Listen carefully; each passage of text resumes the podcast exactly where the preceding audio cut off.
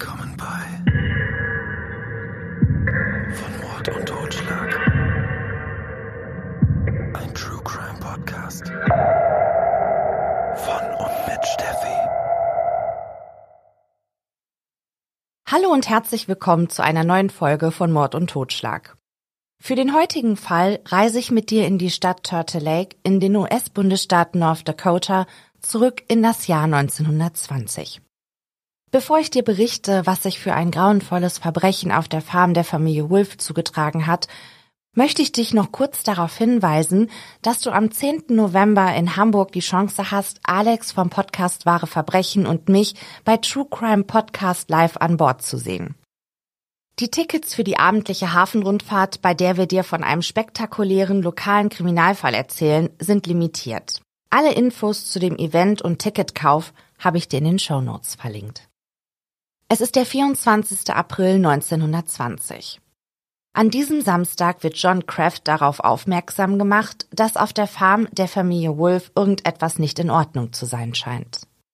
Die vorhandenen Quellen sind sich uneinig, was genau die Aufmerksamkeit des Mannes erregte. In manchen Berichten ist zu lesen, dass Kraft bemerkte, dass seit nunmehr zwei Tagen dieselbe Wäsche der Familie auf der Leine im Garten hing. In anderen Quellen wiederum steht, dass der Mann ein Geräusch aus der Scheune der Familie vernahm, was ihn dazu veranlasste, sich genauer auf der Farm umzuschauen. Eine dritte Version der Ereignisse beschreibt, dass John Kraft seine Frau bei sich hatte und das Ehepaar das klägliche Schreien eines Babys aus dem Bauernhaus hörte, weshalb sie beschlossen, auf der Farm der Familie Wolf nach dem Rechten zu sehen. Doch egal, ob John Kraft an jenem Tag allein oder mit seiner Frau auf der Farm ist ob er zuerst das Grundstück umrundet, die Scheune inspiziert oder das Haus der Familie Wolf betritt. Es ändert nichts an den grausamen Entdeckungen, die er dort macht. Jacob Wolf lebt gemeinsam mit Ehefrau Beata und sechs Töchtern auf seiner Farm in Turtle Lake. Vor Jahren war die russlanddeutsche Familie in die USA emigriert. Der Mann, bekannt und geschätzt bei den Bewohnern, gilt als wohlhabender Bauer.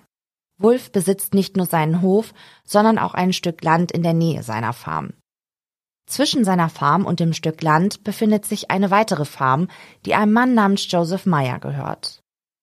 Nördlich von Wolfs Landbesitz lebt und arbeitet Henry Lyer auf seinem Bauernhof. Einige Wochen vor der brutalen Tat soll Jacob Wolf einem Freund gegenüber geäußert haben, dass ein rachsüchtiger Nachbar ihm Schaden zufügen könnte. Doch der Farmer nannte keinen Namen und ging auch nicht weiter auf seine Vermutung ein. Erst als John Kraft am 24. April die Farm der Familie Wolf betritt, wird sich herausstellen, dass der Bauer mit seiner unheilvollen Vorahnung recht haben sollte. In der Scheune entdeckt Kraft die Leichen des 41-jährigen Jacob Wolf und dessen Töchter, der 10-jährigen Maria und der 8-jährigen Edna.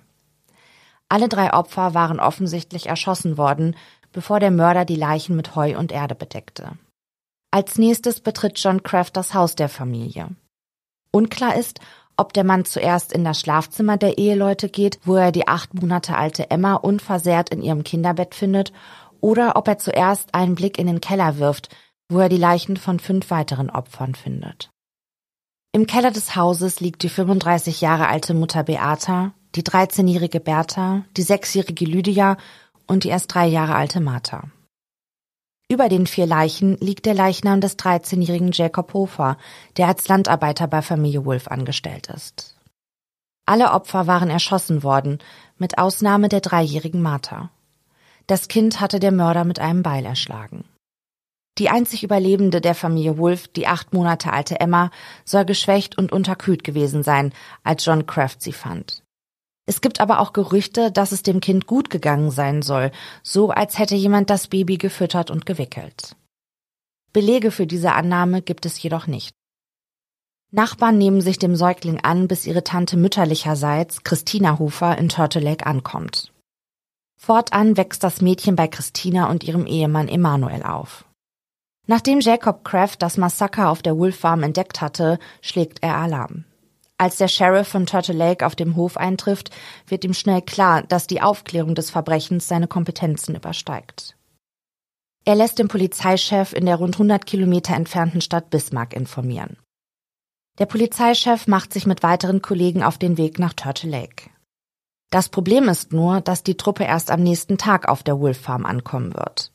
Bis dahin gilt es, den Tatort zu sichern und dafür zu sorgen, dass die Leichen der Opfer nicht bewegt werden. Der Sheriff verbringt die kommende Nacht gemeinsam mit drei Nachbarn auf dem Hof der ermordeten Familie. Alle anwesenden Nachbarn sollen mit der ermordeten Mutter Beata verwandt gewesen sein. Einer von ihnen ist Emanuel Hofer. Der Mann ist nicht nur mit Beatas Schwester Christina verheiratet, der ermordete Landarbeiter Jacob Hofer ist der Sohn seines Bruders. Die ganze Nacht über halten die vier Männer Wache am Tatort. Als der Morgen endlich graut, beschließen die Nachbarn auf die Farm der Hofers zu fahren, um Kaffee und Frühstück zu besorgen. Der Sheriff bleibt auf dem Hof der Wolves zurück. Die Männer sind erst vor wenigen Minuten losgefahren, als der Sheriff plötzlich hört, wie ein Auto den Weg zur Wolf Farm hinauffährt und vor dem Bauernhaus zum Stehen kommt. Aus dem Wagen steigt Henry Lyer aus, geht zu dem Gebäude und späht in die Fenster hinein, bis der Sheriff auf sich aufmerksam macht. In manchen Quellen heißt es, dass der Sheriff zunächst nicht wusste, wer der Mann war. Das erscheint allerdings unwahrscheinlich, da es sich bei Turtle Lake um eine kleine Stadt handelt und man davon ausgehen kann, dass der Sheriff die meisten Bewohner kennt. Zudem soll der Sheriff die drei Nachbarn, die über Nacht Wache mit ihm gehalten hatten, später gefragt haben, ob sie an der Farm von Laia vorbeigefahren waren, als sie Frühstück besorgen wollten. Seine Theorie war, dass Henry Lyer beobachtet hatte, wie die Männer die Wolf Farm verließen und annahm, dass der Tatort nun unbewacht und er sich dort in Ruhe umsehen könnte. In den folgenden zwei Stunden unterhält sich der Sheriff mit Henry Lyer. Auffällig findet der Gesetzeshüter, dass sein Gegenüber während der gesamten Zeit seine Hände nicht aus den Taschen nahm. Zudem soll Lyer den Sheriff immer wieder auf offensichtliche Dinge hingewiesen haben. Welche Dinge das gewesen sein sollen, ist nicht überliefert. Nachdem Emanuel Hofer und die anderen beiden Männer mit Kaffee und Frühstück auf die Wolf Farm zurückkehren, nimmt der Sheriff Emanuel beiseite. Dieser bestätigt den Verdacht des Polizisten, dass sie auf dem Weg zu seiner Farm am Hof von Henry Lyer vorbeigefahren waren. Der Sheriff beschließt, den Farmer im Auge zu behalten. An dieser Stelle möchte ich dir kurz ein wenig über Henry Lyer erzählen. Der Mann kam 1884 in Südrussland zur Welt. Der Junge war zwei Jahre alt, als seine Familie nach North Dakota auswanderte. Der Mann heiratete 1904 Mathilda, mit der er zwei Kinder bekam. Die Eheleute ließen sich allerdings 1911 scheiden. Die Kinder blieben bei ihrer Mutter. Henry heiratete Anfang des Jahres 1912 Lydia. Das Paar bekam sechs gemeinsame Kinder. Das jüngste ist zum Zeitpunkt der tragischen Ereignisse auf der Wolf Farm gerade mal ein Jahr alt. Während die Männer also weiter im Haus der Familie Wolf auf das Eintreffen des Polizeichefs und dessen Kollegen warten, schlägt Henry Lyer vor, dass man in der Scheune nach Eiern suchen könne. In Anbetracht der Gesamtsituation und der Tatsache, dass in der Scheune noch immer ein Teil der Leichen der Familie Wolf liegen, empfinden die Anwesenden den Vorschlag von Leier als absurd. Dennoch beschließen sie, auf den Vorschlag des Mannes einzugehen, um zu sehen, wohin diese Aktion führen würde. Einer der Nachbarn geht mit Leier in die Scheune, wo der tatsächlich anfängt, im Heu nach Eiern zu suchen. Wie aus dem Nichts ruft Leier plötzlich auf, dass er Schrotpatronen gefunden habe. Der herbeigeeilte Sheriff wird misstrauisch. Ja, im Heu liegen Schrotpatronen. Allerdings fand Laia sie in einem Bereich der Scheune, den der Gesetzeshüter bereits am Vortag abgesucht hatte. Was den Sheriff aber noch misstrauischer machte, dass Henry Lyer ab dem Zeitpunkt, nachdem er die Patronen gefunden hatte, seine Hände plötzlich nicht mehr in seinen Hosentaschen versteckte. Es ist der 28. April 1920, als die Beerdigung stattfindet. 2500 Menschen begleiten Familie Wolf und den Landarbeiter Jacob Hofer auf ihrem letzten Weg. Manche Quellen sagen, dass die Beerdigung des 13-jährigen Jacob separat stattfand. Auf jeden Fall wird der Junge neben den acht Familienmitgliedern auf dem örtlichen Friedhof beigesetzt. In einen großen Stein, auf dem ein Kreuz thront, ist auf Deutsch eingemeißelt die ermordete Familie Wolf. In einer Reihe vor dem Denkmal steht für jedes Opfer des Massakers ein eigener kleiner Grabstein. Es gibt Quellen, die sagen, dass sich Henry Lyer am Tag der Beerdigung sehr seltsam verhalten habe. So soll der Mann darauf bestanden haben, dass die Sargdeckel angehoben werden, damit er ein letztes Mal die Gesichter der Toten betrachten könne.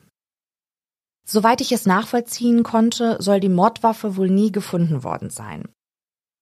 Die Bewohner von Turtle Lake sind nach dem Massaker auf der Wolf Farm in Aufruhr. Sie wollen wissen, wer dieses grausame Verbrechen begangen hat und fordern eine schnelle Aufklärung der Tat. Die Behörden setzen Belohnungen aus für sachdienliche Hinweise, die zur Ergreifung des oder der Täter führen. Im Laufe der Ermittlungen werden zwei verdächtige Männer verhaftet, doch die Gesetzeshüter stellen bei ihren Recherchen fest, dass es sich bei den Festgenommenen nicht um die Täter handelt. Die Stimmung in der Gemeinde ist aufgeheizt.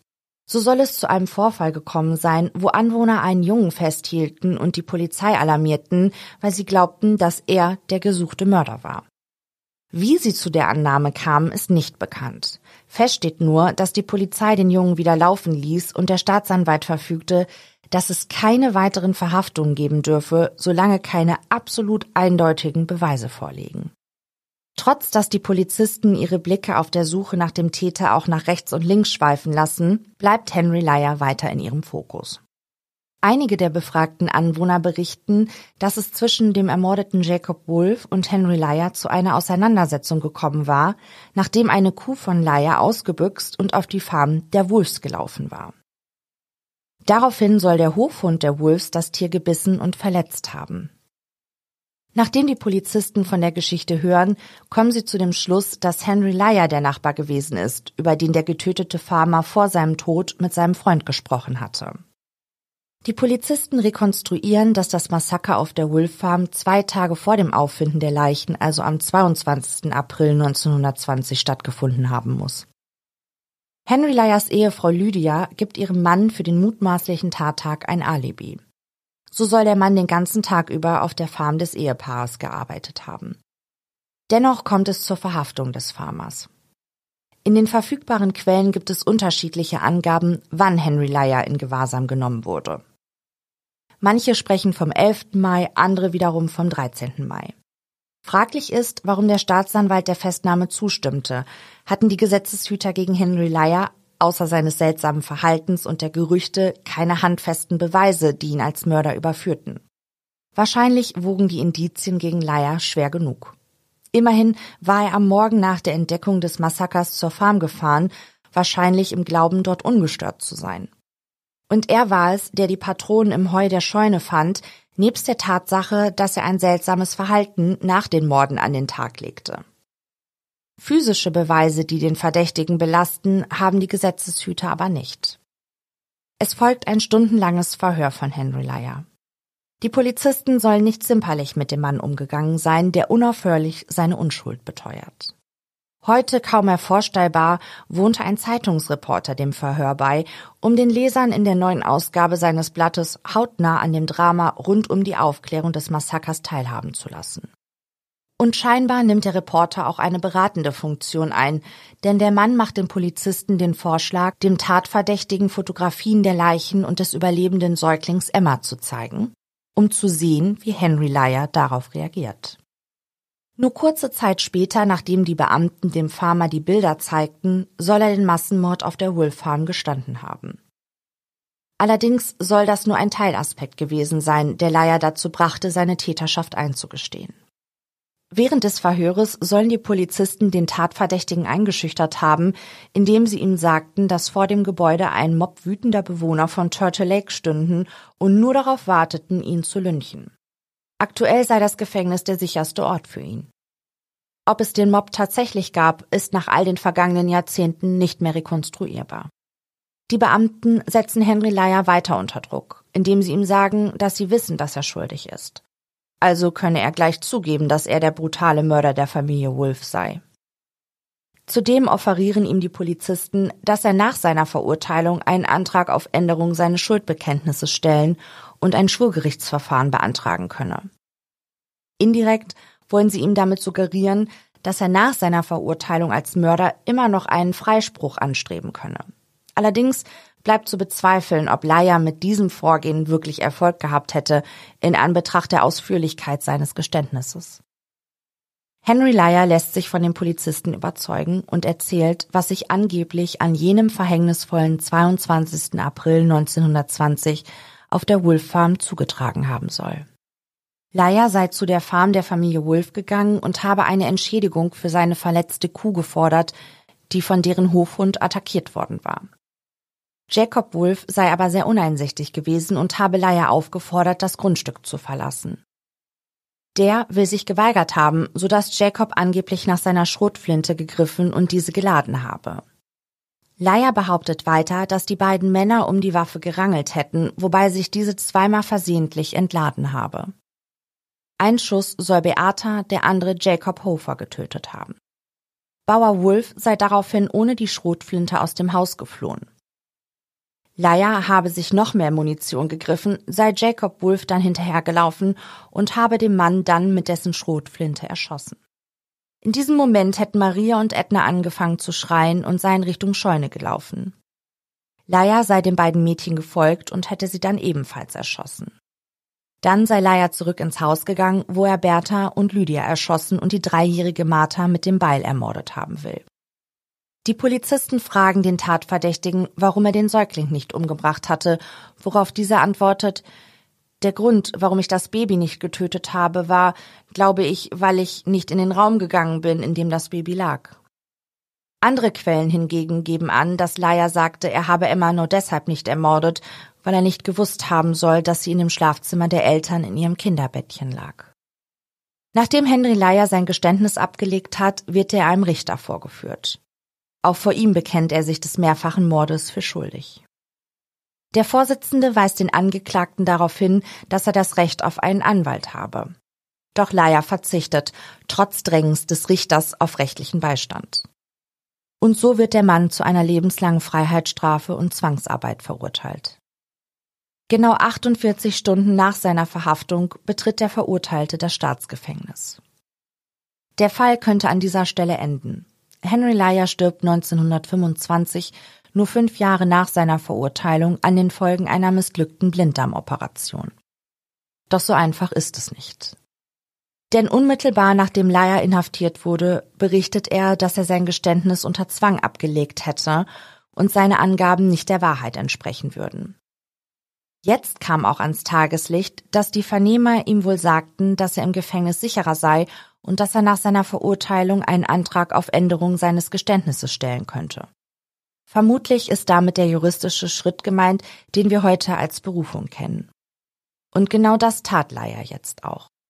Der Häftling beauftragte im November 1920 einen Anwalt, der ihn bei seinem Vorhaben unterstützen sollte. Der Jurist setzt ein Schreiben auf, in dem er die langwierigen Verhöre und das Einschüchtern seines Mandanten durch die Beamten anprangerte. Es machten sogar Gerüchte die Runde, die Polizisten hätten Leier während des Verhörs körperlich misshandelt. Der Richter, eben jene, der Leier auch während des ersten Verfahrens dringend zu einem Anwalt geraten hatte, lehnte die Änderung des Schuldeingeständnisses jedoch ab. Bis zu seinem Tode soll der Häftling immer wieder versucht haben, ein Berufungsverfahren anzustreben, allerdings erfolglos. Bis heute gibt es viele Theorien darüber, was sich vor mehr als 100 Jahren auf der Wolf Farm tatsächlich zugetragen hatte. Eine Vermutung ist zum Beispiel, dass Laias Frau Lydia die Morde beging und ihr Ehemann den Kopf für sie hinhielt. Über ein mögliches Motiv von Lydia Leier ist hingegen nichts zu finden. Es war im Februar 1921, also lange nachdem Henry Leier sich der Morde für schuldig bekannt hatte, als eine lokale Zeitung berichtete, dass weitere Verhaftungen in diesem Fall anstünden. Im darauffolgenden Monat wurden die erneuten Ermittlungen dann jedoch eingestellt. Im Dezember 1930 kam es zu einem verheerenden Brand, bei dem alle Akten der Staatsanwaltschaft dem Feuer zum Opfer fielen. Und somit können bis heute einige Vermutungen nicht bewiesen oder widerlegt werden. So gibt es zum Beispiel Gerüchte, dass der Streit zwischen den beiden Männern wegen der verletzten Kuh Monate vor den Morden stattfand und längst beigelegt worden war. Wenn dem wirklich so ist, dann fällt dieser Vorfall als Motiv für Henry Leyer raus. Emma, die einzige Überlebende des Massakers, lebte, wie ich bereits erwähnt hatte, nach der Tat bei ihrer Tante Christina und deren Mann Emanuel. Es scheint aber so, als hätte das Ehepaar regelrecht um die Adoption des kleinen Mädchens kämpfen müssen.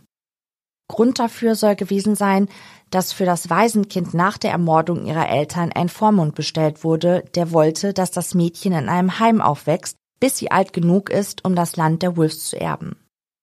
Zwei Wochen nach den Morden wurden Tiere und Hausrat der Familie Wolf übrigens versteigert, sodass im Prinzip das Erbe aus Gebäuden, Land und Vermögen bestand. Christina Hofer und ihr Mann ließen aber nicht locker und wandten sich in ihrer Verzweiflung sogar an den Gouverneur. Es war ein langer Kampf, doch am Ende gewann das Ehepaar und ihnen wurde das Sorgerecht für Emma zugesprochen. Als das Mädchen in der zweiten Klasse war, gab es allerdings erneut Probleme. Jemand behauptete, dass das Ehepaar ungeeignete Eltern seien. Wer diese Behauptung aufstellte und warum, kann nicht mehr rekonstruiert werden. Fakt aber ist, dass die Hofers erneut um Emma kämpfen mussten. Und auch diesmal gingen sie als Sieger hervor. Die einzig überlebende Wolf durfte weiterhin bei ihrer Tante bleiben. Allerdings konnte Emma nicht mehr allzu lange bei ihrer Tante und ihrem Ehemann leben. Emanuel starb 1932, zwei Jahre später verstarb Christina. Emma war zu diesem Zeitpunkt in der achten Klasse. Das Mädchen kam zu einem Ehepaar namens Emil und Vera Haas, die sich fortan um sie kümmerten. Dem Ehepaar gehörte ein kleines Geschäft, in dem Emma arbeiten musste, um sich Kost und Logis bei den Haas zu verdienen. Emma war für alle immer nur das Wolf-Mädchen gewesen, worunter sie sehr gelitten haben soll. Im weiteren Verlauf heiratete Emma einen Mann namens Clarence Hansen. Aus der Ehe gingen drei Kinder hervor. Von 1949 bis 2020 wurde die Wolf Farm bewirtschaftet und soll sich aktuell noch immer im Familienbesitz befinden. An dieser Stelle möchte ich dir noch erzählen, wie es der Familie Leier nach der Inhaftierung des Familienoberhauptes ergangen war. Mutter Lydia soll fünf ihrer sechs Kinder in ein Waisenhaus gegeben haben. Nur ihren einjährigen Sohn soll sie behalten haben. Eines der Kinder, der sechsjährige Berthold, kam zwei Jahre später ums Leben, nachdem er unter die Räder eines Farmwagens geraten war. Irgendwann nach 1925, also nachdem Henry Lyer im Gefängnis verstorben war, heiratete Lydia erneut. Drei Kinder kehrten nach ihrer Zeit im Waisenhaus zurück in ihr Heimatdorf. Das Leben dort soll für sie aber schwierig gewesen sein, weil die Kinder immer wieder mit dem blutigen Massaker auf der Wolf Farm, das ihr Vater angerichtet haben soll, in Verbindung gebracht wurden. Interessant ist, dass einer von Emmas Söhnen später sagte, dass er nach eingehender Recherche der Meinung ist, dass Henry Lyer an den Morden beteiligt war, er glaube aber nicht, dass er das Verbrechen allein begangen hatte. Doch wer könnten die möglichen Mittäter gewesen sein? Tatsächlich gibt es auch heute noch einige Stimmen, die sagen, dass Henry Lyer den Massenmord nicht allein begangen haben kann. Es bleiben viele Fragen offen. Zum Beispiel, warum die dreijährige Martha mit einem Beil erschlagen und alle anderen Opfer hingegen erschossen worden waren. Wer hatte ein Motiv, solch ein grausames Verbrechen zu begehen? Und welche Rolle spielte Henry Lyer tatsächlich bei den Morden? Dass durch den Brand im Gebäude der Staatsanwaltschaft ein Großteil der Akten zerstört wurde, erschwert es heute, Theorien zu möglichen anderen Tätern aufzustellen. Ein Fall, der zwar juristisch als aufgeklärt gilt, aber dennoch viele Fragen offen lässt.